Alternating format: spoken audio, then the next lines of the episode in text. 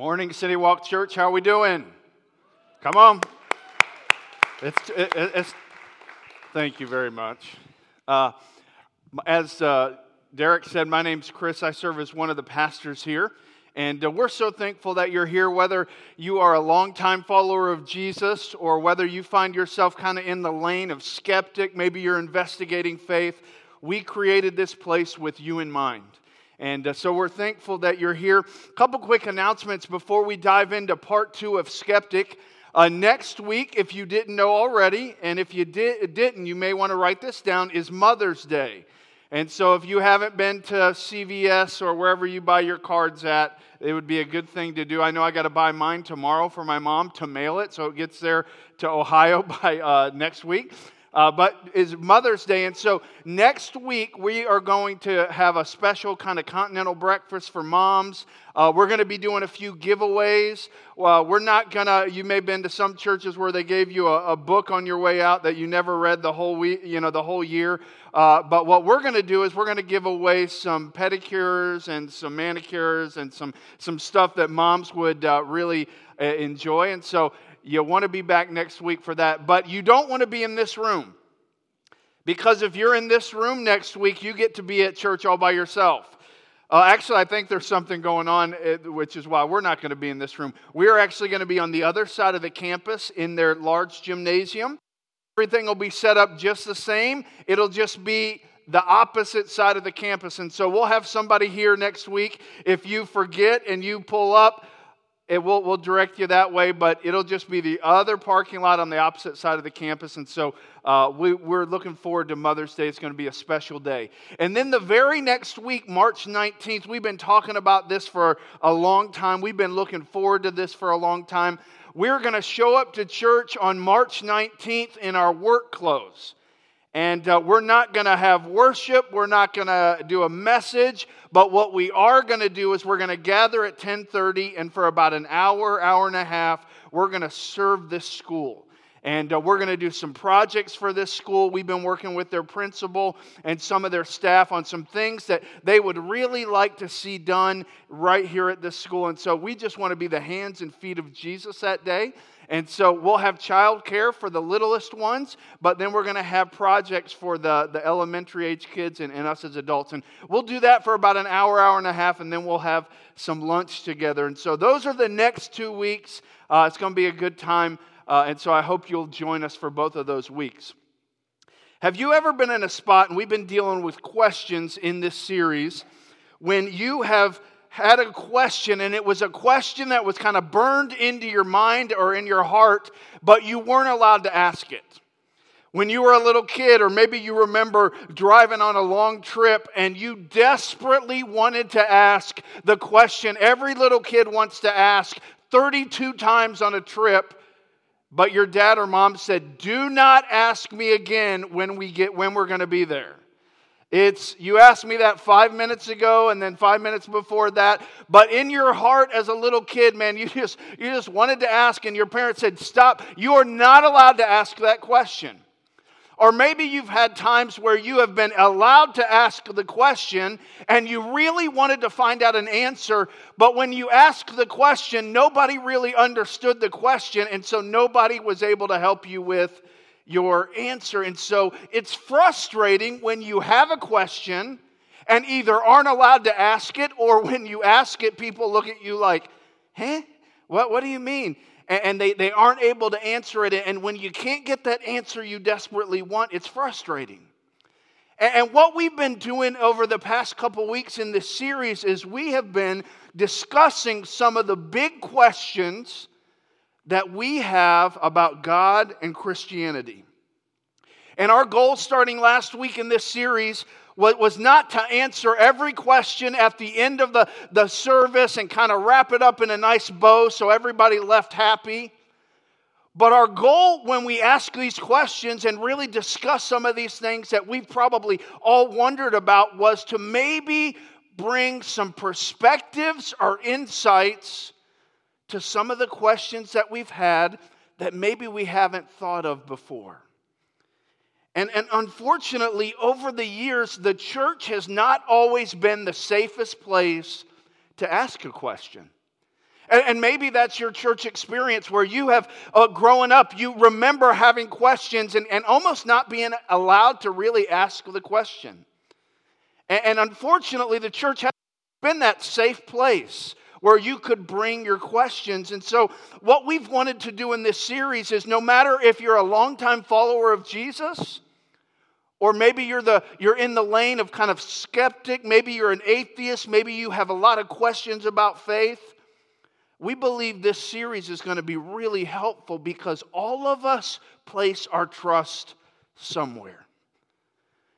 And so if you find yourself maybe in the in the skeptic maybe you're a little cynical maybe for good reason because of your church experience maybe you find yourself in that lane then then my my like ask last week of you was hey would you be willing to doubt your doubts would you be willing to maybe question some of your questions if you find yourself in the skeptic lane, maybe the atheist, maybe the cynic of this whole Jesus thing? Would you not, I'm not asking you to sign on the dotted line of anything, but would you be willing to at least begin to maybe doubt your doubts or question your questions?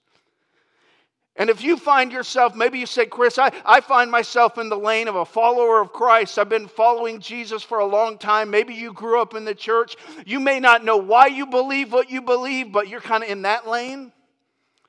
Then, then the, the encouragement to you we talked about last week is from Peter, where Peter says in, in 1 Peter 3:15, always be prepared to give an answer or a defense to everyone who asks you to give the reason for the hope that you personally have.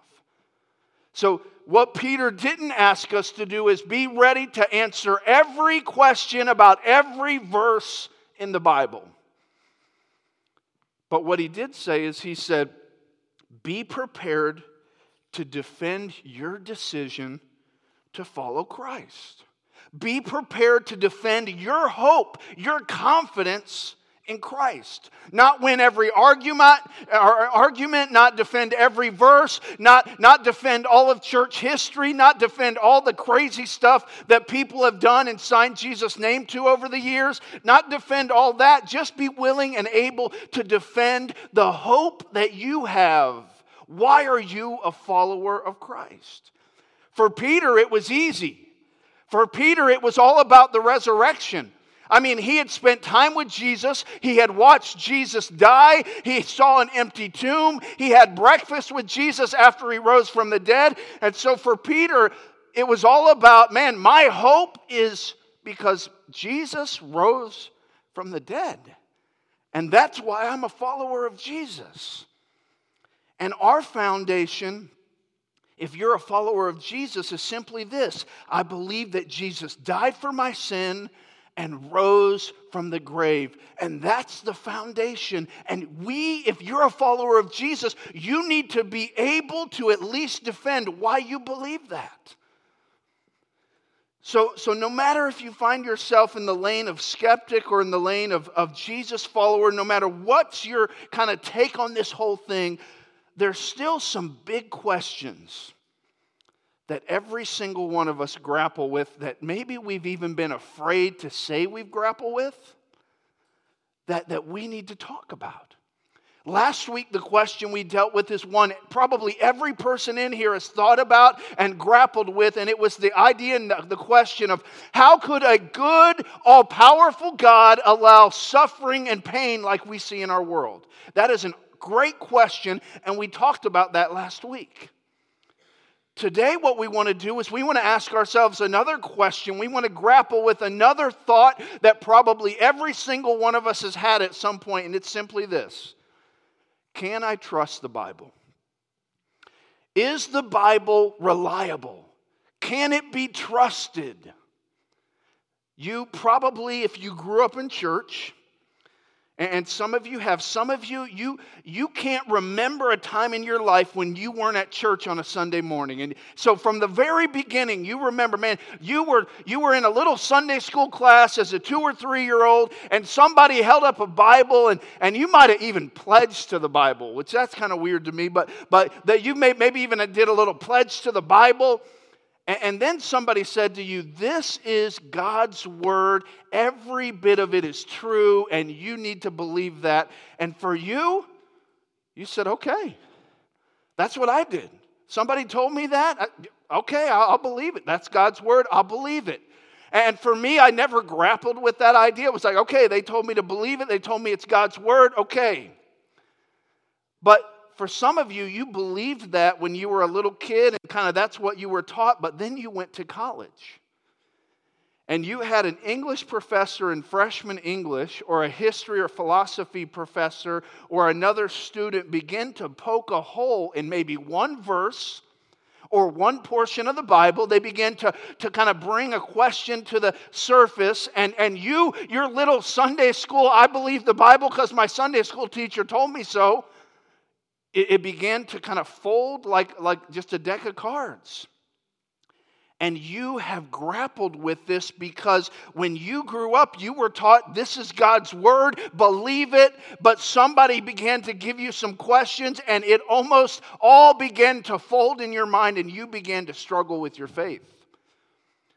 And, and one of the reasons that you struggled with your faith was, was simply this that your crisis of faith was built on a false assumption. And here's the false assumption that if what I just described was you or is you, the false assumption is this that the Bible is the foundation of our faith. You say, that almost sounds like heresy. No.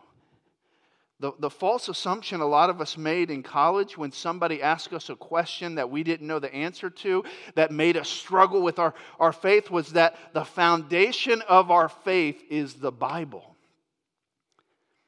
And see, the foundation of our faith is the same foundation that was Peter's foundation, and it is an event, not a book.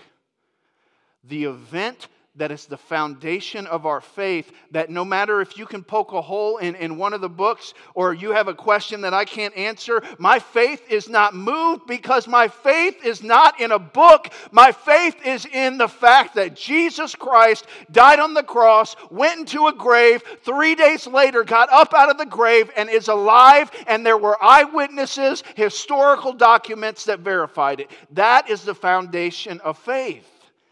And the false assumption Absolutely. The, the, the, false assumption that some of us, and, and I understand, I get it, and so I'm not down on you, but, but you, your faith was all wrecked in college because somebody began to poke a hole in the fact that you really believed there was a boat that, that, that was as big as a cruise ship and, and it, there was a flood that covered the whole. How do you explain that? And you say, oh, can I explain that? I, uh, it was just on the cartoon, the, the Veggie Tale I watched growing up. I don't know. And it, you know what? The foundation of our faith is not a book, the foundation of our faith is an event. And we can be confident in that event. You're saying, so you're telling me we can't be confident in the Bible? No, that's why we're talking about it today. Because that which brings us back to the same question we started with. Okay, can I trust the Bible? If the Bible's not the foundation of our faith, it's obviously a very important part of our faith. So, can I trust it? 2 Timothy 3 16 and 17. You've, you've uh, maybe whether you grew up in church or not, you may, have, you may have heard this passage. It's by a guy by the name of Paul, and he was writing right before he died, right before he was actually about to be beheaded for his faith. He wrote this to a young man named Timothy. He said this He said, All scripture is breathed out by God. Another way to say that is it's inspired by God and is profitable. What's it profitable for? For teaching, for reproof, for correction, for training in righteousness, that the man of God may be complete, equipped for every good work.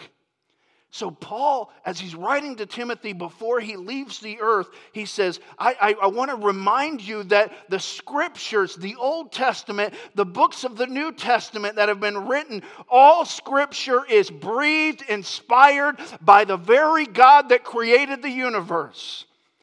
And not only is it inspired and God breathed, but it is profitable. It is helpful to teach you. It's helpful to show you where you've gone wrong. It's, it's helpful to correct you. It's helpful to train you in righteousness. It's a powerful book. And I need you to know, Paul says, that it's inspired by God.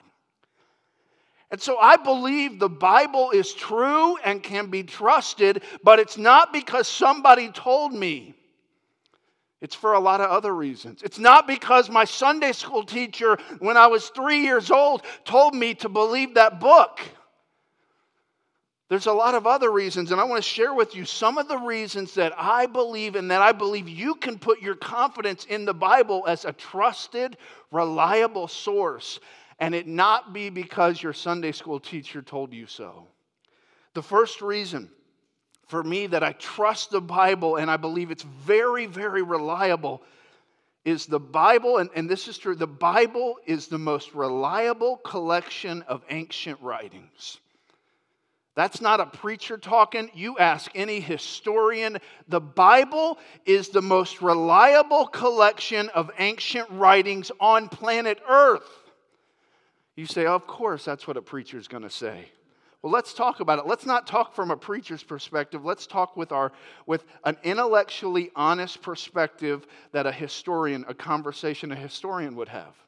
See, if you know anything about ancient writings, you know that their measurement for reliability and kind of how they determine uh, if they're a reliable source, there's two primary measurements. There's a few others, but there's two primary measurements. The first one is simply this How many copies of the writing exist.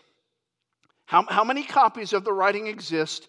Because the more copies helps you uh, see the consistency between the copies compared to when the original was written. So, obviously, back in, in the ancient times, they didn't have computers, typewriters, they didn't have copy machines, they didn't have any of that. So, anything that was written and copied was handwritten and copied. And so, one of the ways that, that historians, when they look back at, at, at, pieces of literature that all of us have read and been taught about in school to, to really verify if they're true, real, and reliable, is they look how many copies of that writing do we have from the author? But the second thing they look at is this how much time passed from the original writing and the earliest copies we have? So, from the original time that it was written to the earliest copies that we have, it's called a time gap. How long was that time gap? So, let's, let's look at a few that you would know. You've heard of a guy by the name of Plato. It's similar to a Disney character, if you put a, U in there. But, but Plato lived in 400 BC. Uh, he's a Greek philosopher, mathematician. He's somebody that uh, a lot of our education system, a lot of our philosophy has been uh, influenced by him. He was a writer. And, and in Plato's writings, we have 210 copies of his writings. So that's, you know, pretty good. We have two, I mean, he lived in 400 BC and we have 210 copies of his writings. The time gap from, and you see it there on the screen, from when he lived to the earliest copy we have is 1300 years. So you think, is that, is that good? Well, here's another thing have you ever heard of a guy by the name of Socrates? Probably. Has anyone ever told you, hey, we don't believe Socrates really existed? No, no one's ever said that. You would have got an F on a paper if you said that. But you know, you know how many copies of Socrates' writings we have? Zero. We have zero copies of Socrates' writings. Everything we know about Socrates, we learned from Plato. So that's one guy. Okay, let's talk about another guy that you've heard of, Julius Caesar. He wrote the Gallic Wars. We have 251 copies, and the time gap between when he lived and the earliest copy we have is 400 years. So a little bit better. A little better than uh, our friend Plato, uh, but, but still, you know, not great. 400 years from when, it, when he lived to when the earliest copy, that's still kind of a gap. So let, let's look at another one. Let's look at another one. Uh, when, when, when you look at, at, at uh, a guy that wrote something that has really become like a standard for historical accuracy. The, the thing that people look at as kind of the standard for historical a- accuracy is written by an, a guy by the name of Homer. Homer's Iliad. You probably had to read that, and uh, if you did, then I feel bad because it's supposed to be a poem, but it's actually over 15,000 lines. And so it's a, it's a long poem that if you need some, some sleep, don't take any medicine, just pick this up and it will help a lot. So this is the, the, the piece of in literature, kind of the historic historians look at it. This is kind of like the litmus test for historical accuracy is Homer's Iliad. It's the best of the best. We have 1,800 copies of Homer's Iliad, and the time gap is 400 years. And so, man, a lot of copies. So, how does the New Testament stack up with the, the, the three people that we've talked about. Because you know what? No, no, one that you were ever taught by ever said, Yeah, we're not really sure if Homer really existed.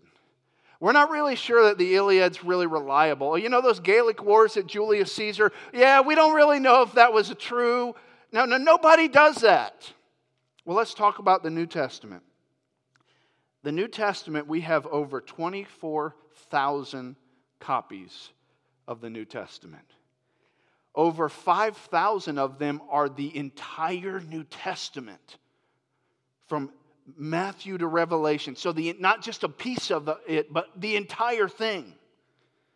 The time gap, as you can see, is 50 years from when the writers lived to when the first copy that we have was written. And so you can see that the New Testament, hands down, is the most historically astute, accurate. You don't have to leave your brain at the door to think that it's true and reliable. If you believe that Homer's Iliad and Plato and Julius Caesar are reliable in history, in history and the historians have studied, then you can put your faith not in your second grade elementary Sunday school teacher, believe the Bible, but historical people that look at this that don't even follow Jesus would say, you know what? The New Testament, the Bible, is the most reliable collection of ancient writings. And if you were to bring in the, the Old Testament, you know how many copies we have? 66,000 copies. So we're just talking about the New Testament. So, I mean, it hands down blows out of the water any other document that we deem historically reliable. So that's one reason that I believe the Bible is true and reliable. That wasn't my Sunday school teacher told me so. But another reason the Another reason that, you, that we can believe that the Bible is true and reliable, whether you're a skeptic or whether you're a longtime follower of Jesus, whether you're not sure what you believe, uh, whether you're sure, man, I do believe it, but I'm not really totally sure, like the, all the reasons. Another reason is this Jesus took the scriptures, specifically the Old Testament, seriously. So we put a lot of stock in Jesus. We, we believe he went to, he died, he rose from the grave. Man, we, anybody that, and I've said this before, that predicts their own death and resurrection and pulls it off, we go with what that guy has to say. And Jesus took the Old Testament really seriously. And in fact, you'll, you'll see as you read through the Gospels, which is what we have mostly of Jesus' life, that, that that Jesus referred to the Old Testament constantly. And so, as a Christian, if you're a follower of Jesus, we take the Old Testament seriously because Jesus did. And Jesus, if you were to read through some of the writings in the Gospels, you would see him reference the Old Testament. Just like Matthew chapter 5, verse 17, it says this Jesus talking, it says, Do not think that I have come to abolish the law or the prophets. I have not come to abolish them, but to fulfill them. Jesus is basically saying, Hey, I didn't come here to diss the Hebrew Bible and all the things that you were taught as kids. I didn't come here to throw that out, but actually to fulfill it. And, and, and, Jesus referred to the Old Testament. He took it seriously. It was important to him. And because he did, we should. Another thing that you'll notice is Jesus constantly referenced people in the Old Testament. There's, there's a group of people today, and maybe you would find yourself in this category that say, you know what? All that Adam and Eve stuff and Noah, that's, that's, it's more like a myth. It's not true. It's kind of like a myth that people have carried on over the, the years, and it's, it's not, those weren't real people. Well, Jesus thought they were. In fact, there was a, a portion of, of scripture in Matthew chapter 19 where Jesus was asked, uh, it must have been like hard question day because he was asked, Hey, so tell us what you believe about divorce. And so Jesus says, Hey, let, let me, let me answer it by telling you about some people that were created first. He says in Matthew chapter 19, He answered, Have you not read that he who created them, referring to Adam and Eve, from the beginning made them male and female? and said, Therefore, a man shall leave his father and his mother and hold fast to his wife, and the two shall become one flesh. See, Jesus believed that Adam and Eve were real people. He took them seriously. To him, it wasn't a myth. And so you tell me what's more compelling? I believe the story of Adam and Eve because it's in the Bible, or I believe the story of Adam and Eve because Jesus did. See, we go with what Jesus thought. We go with what, who, who, he was, what he believed. He's our anchor. And so Jesus took the Old Testament seriously. He referred to people in the Old Testament. And so we believe the Old Testament is true, accurate, and helpful because Jesus did. And I get it. If you're, if you're here and, and you're kind of skeptical of this thing, I get it. Because there is some crazy stuff in the Old Testament. I'm talking like talking snake, eating an apple or orange or whatever fruit you decide to use for your flannel graph at Vacation Bible School. You know, talking snake, then, oh, by the way, build a boat that's huge and I'm going to flood the whole world and gather every animal, two of them, on the whole earth. Oh, yeah, the boat, it's going to take you hundreds of years. Talking donkey, is this Shrek? What, I mean, what's this thing? No, this is the Old Testament. And so I get it. You, look at the Old Testament, it's like, this stuff is crazy. I get it. I agree. But we believe it really happened because Jesus did. And so we go with what Jesus thought. We put our hope in Jesus. And so we put our hope in Jesus because he rose from the dead. And because of that, man, we believe. Does that mean I can explain every jot and tittle in the Old Testament and answer all your questions? And why did this happen? And how did that happen? No. Neither can you. And if you can, you're lying. But you don't have to. No one ever asked you to defend every character in the whole Bible, all the things they did, every verse, all the church history. No. We believe the Bible is true and reliable because Jesus took the scriptures, and for him, at the, his, in his life, it was the Old Testament, seriously. And so we do. The last reason, and we, we could spend more time, and there's a lot of other reasons. But, but a few that I wanted to point out. The, the first one we talked about the Bible is the most reliable collection of ancient writings. Put it up against any other historical document. We believe the Bible is true and reliable because Jesus took the scriptures seriously. He referred to people in the Old Testament, he believed that they were real people. So we, we could go with what Jesus thought because we're, we're not smarter than Jesus. But the last reason just quickly that I wanted to share with you is man, I believe the Bible's true and reliable because of the authenticity of the Gospels and what they say about Jesus. So the, the Gospels are the first few books of the New Testament Matthew, Mark, Luke, and John. And one of the reasons that I believe the Bible is true and reliable is because of the authenticity of those four books and what they say about Jesus. Eh, one of the objections that, that people have, and maybe you've had this objection, and maybe this is one of the things you're like, if it was appropriate, I'd raise my hand right now and ask you this. But, but one of the objections is this since the Bible is the source of what Jesus said, aren't we using the Bible to prove the Bible? It's like, oh, that's legit. But I would say to you, absolutely not. Because the word Bible is a Latin term that comes from a Greek term that means books. So the Bible is books. We've taken the books, the manuscripts, and put them all in one book. But the Bible itself is a collection of ancient manuscripts. There's 66 total. There's 39 that were in the Hebrew Aramaic books, the Genesis through Malachi, the Old Testament.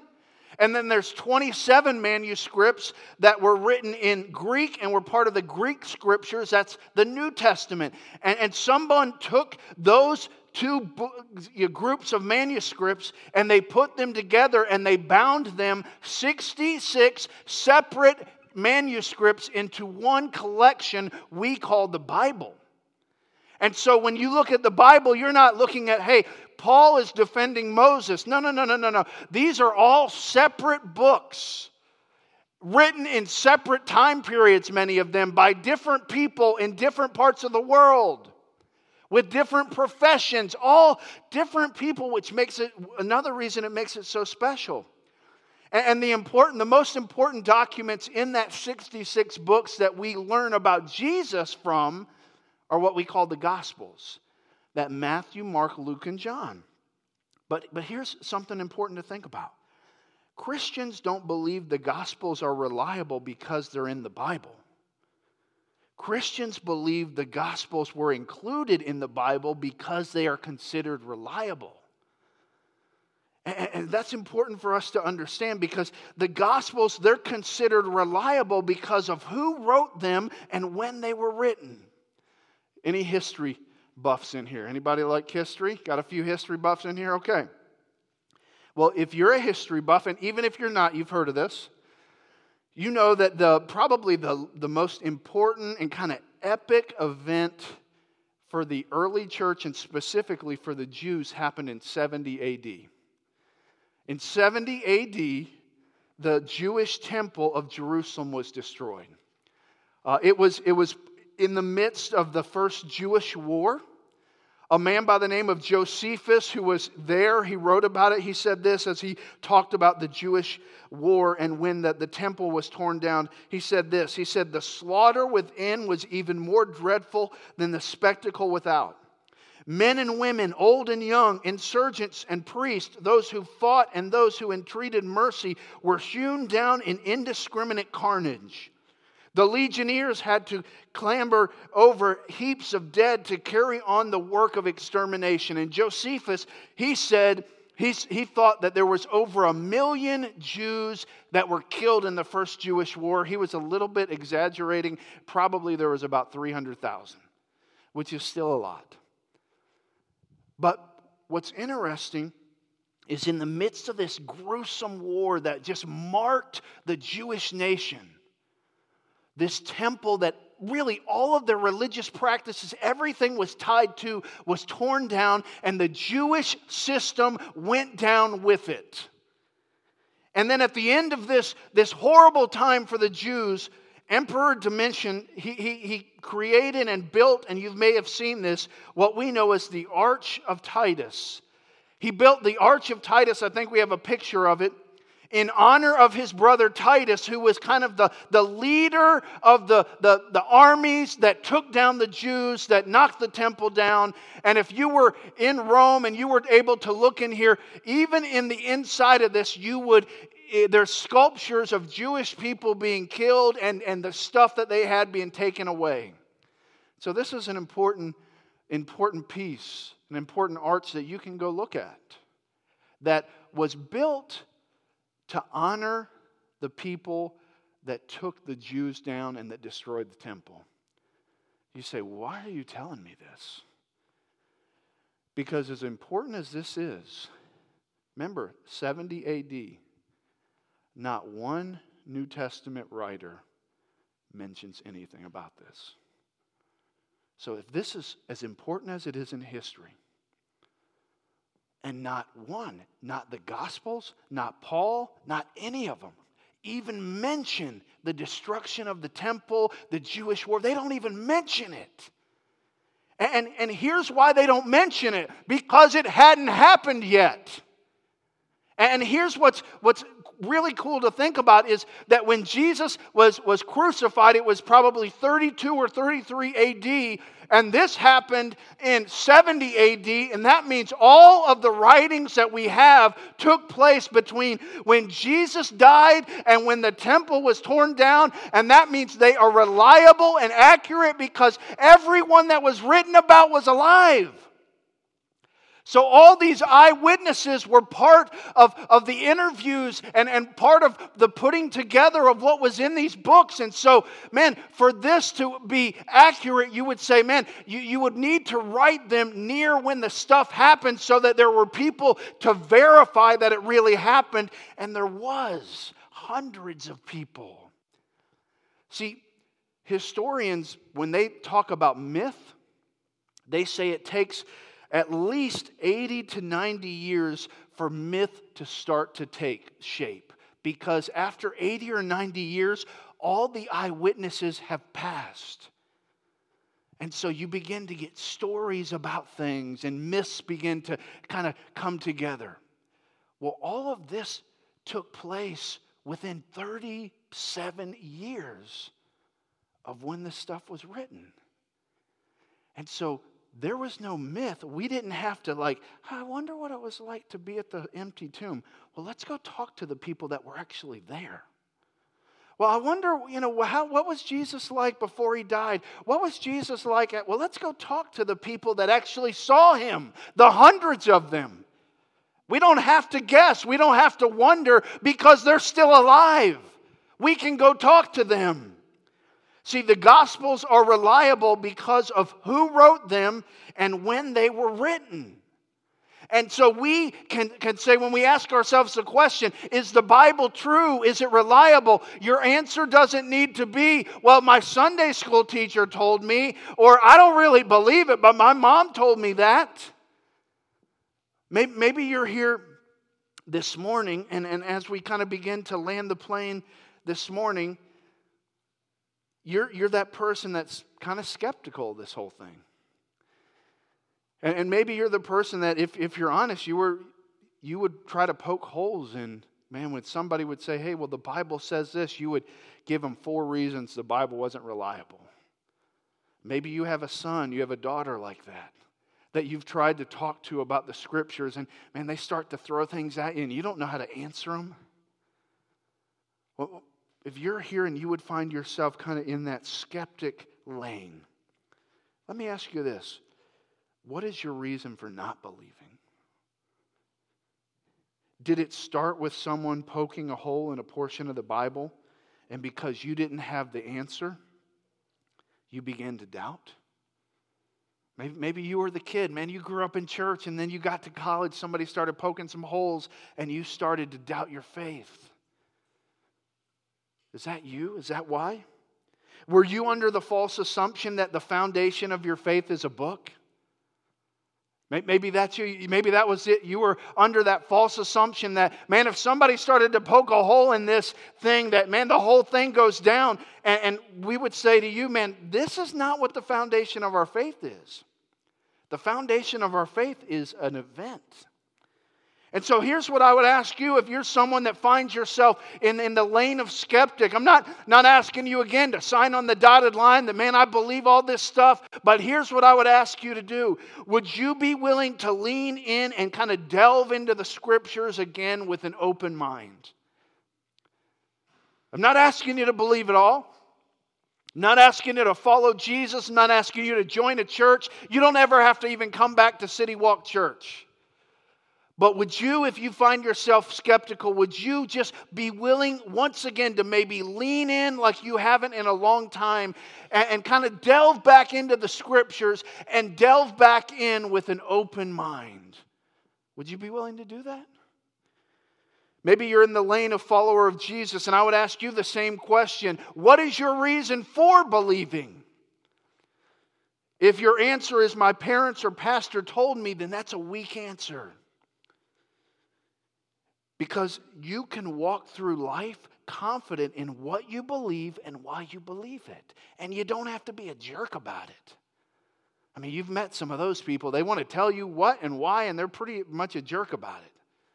And they want to tell you how idiotic you are for not believing what they believe. That's not the spirit you want to do this in. But you can walk through life confident in what you believe and why you believe it. Your role doesn't have to be to defend every verse in the Bible, but to bring the hope of the resurrected Jesus into the spaces that you find yourself in.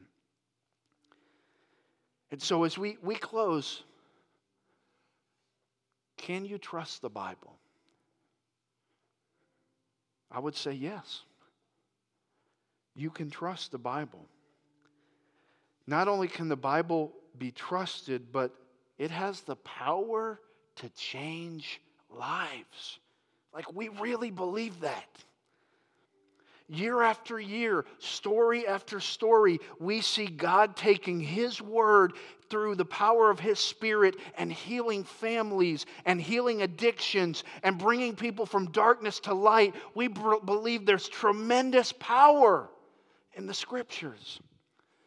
My brother Brent, I'm the, I'm the oldest of three, and all of us were three boys. And Brent, if you, and Brent was actually here on our, our first Sunday. He's, he lives in Alabama. But Brent was in our family. He was kind of the black sheep of the family.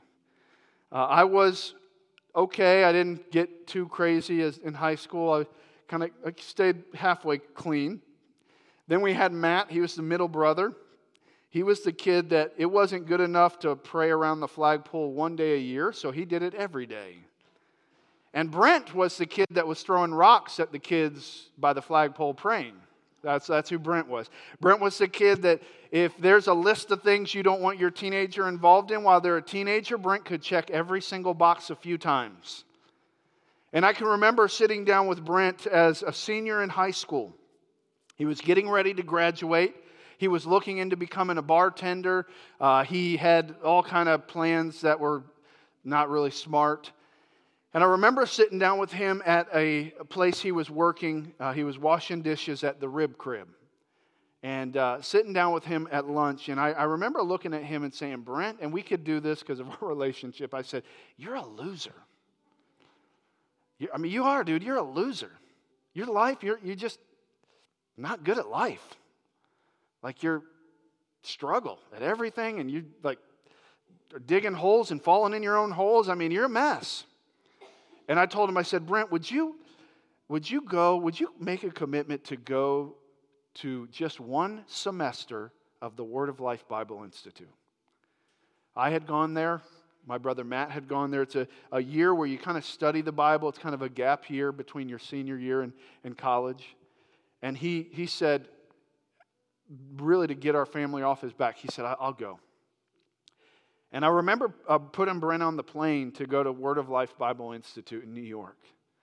And I remember just, if you were to look at my prayer list, Brent was at the top of my prayer list every single day. I was begging God to do a work in his heart. And my brother Brent, if you were to meet him, he was a tough guy, wrestler in, in high school, kind of did that. And he, one of those kids that tries to make you think that he's got it all together, but he's just a mess inside. And so he got on that plane. And I remember within a few weeks, my brother calling me, literally just bawling his eyes out. Because the very first class that they took at the Word of Life Bible Institute was the book of James. And as he began to hear about, be ye doers of the word and not hearers only, the word of God began to penetrate my brother's heart. And it was within that first quarter of the Bible Institute that my brother realized he did not even have a relationship with Jesus, and he accepted Jesus as a Savior. And then I remember picking him up at the airport and him coming home for, for Christmas. And just seeing my brother's eyes was a totally different young man. The same boys he was out partying with, he was begging to come to church with him the same boys he was out getting drunk with, doing his thing with, he cared so deeply for things that were eternal. And I've watched my brother just broken over some of the decisions that he made in high school and that he wasn't the type a follower of Jesus that he is today. Today, he's a missionary. He reaches a lot of youth in our country. He's just God's using him in a powerful way. And he would tell you what changed is when the Word of God got a hold of his heart the first semester at the Word of Life Bible Institute.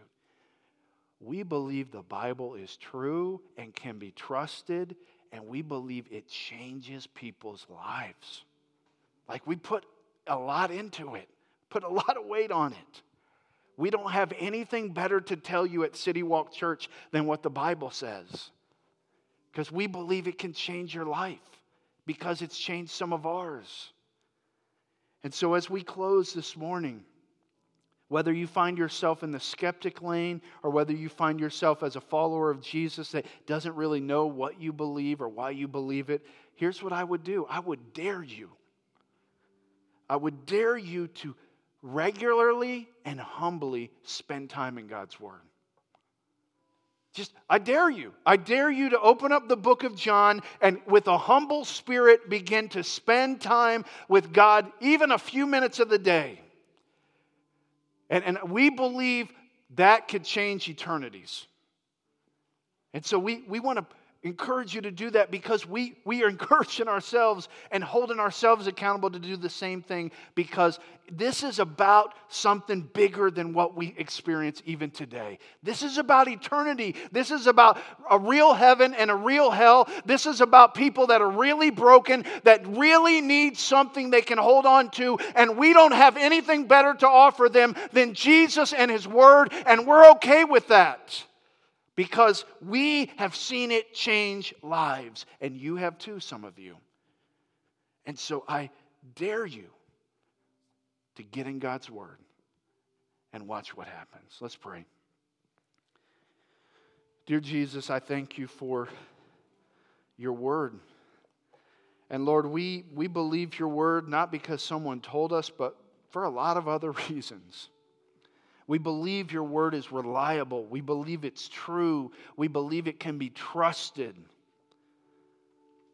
Lord, I pray that whether we find ourselves in the lane of skeptic or whether we find ourselves as a follower of you, God, that we would lean into the scriptures, that we would allow the scriptures to pour over our lives, and that we would not just be hearers of your word, but that we would be doers. And God, we're asking that you would take your word and that you would change our hearts, that you would change our families, and that you would change our region. And we believe you can do it. And Lord, help us to be faithful with your word. In Jesus' name, amen.